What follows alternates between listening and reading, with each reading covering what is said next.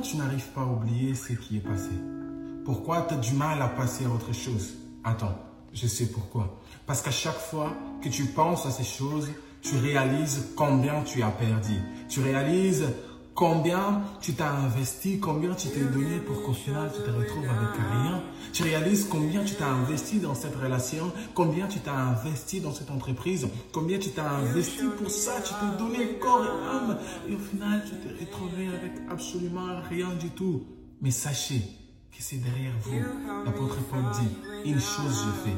J'oublie ce qui est passé. Je laisse ça derrière moi et je me concentre sur ce qui est devant moi. Je vous assure, frères et le miracle que Dieu veut faire pour vous ne dépend pas de ce que vous avez perdu. Le miracle que Dieu a pour vous est lié au paix qui vous reste. Qu'est-ce qui vous reste? Un pain d'huile, c'est pas grave. Il le multiplie. Qu'est-ce qui vous reste? Un peu de farine C'est pas grave. Il le multiplie. Qu'est-ce qui vous reste? Cinq pains et des poissons C'est pas grave. Il le multiplie à condition que vous oubliez ce qui est derrière vous. Parce que le Seigneur a pour vous un avenir meilleur. Que le Seigneur vous bénisse abondamment. Shalom.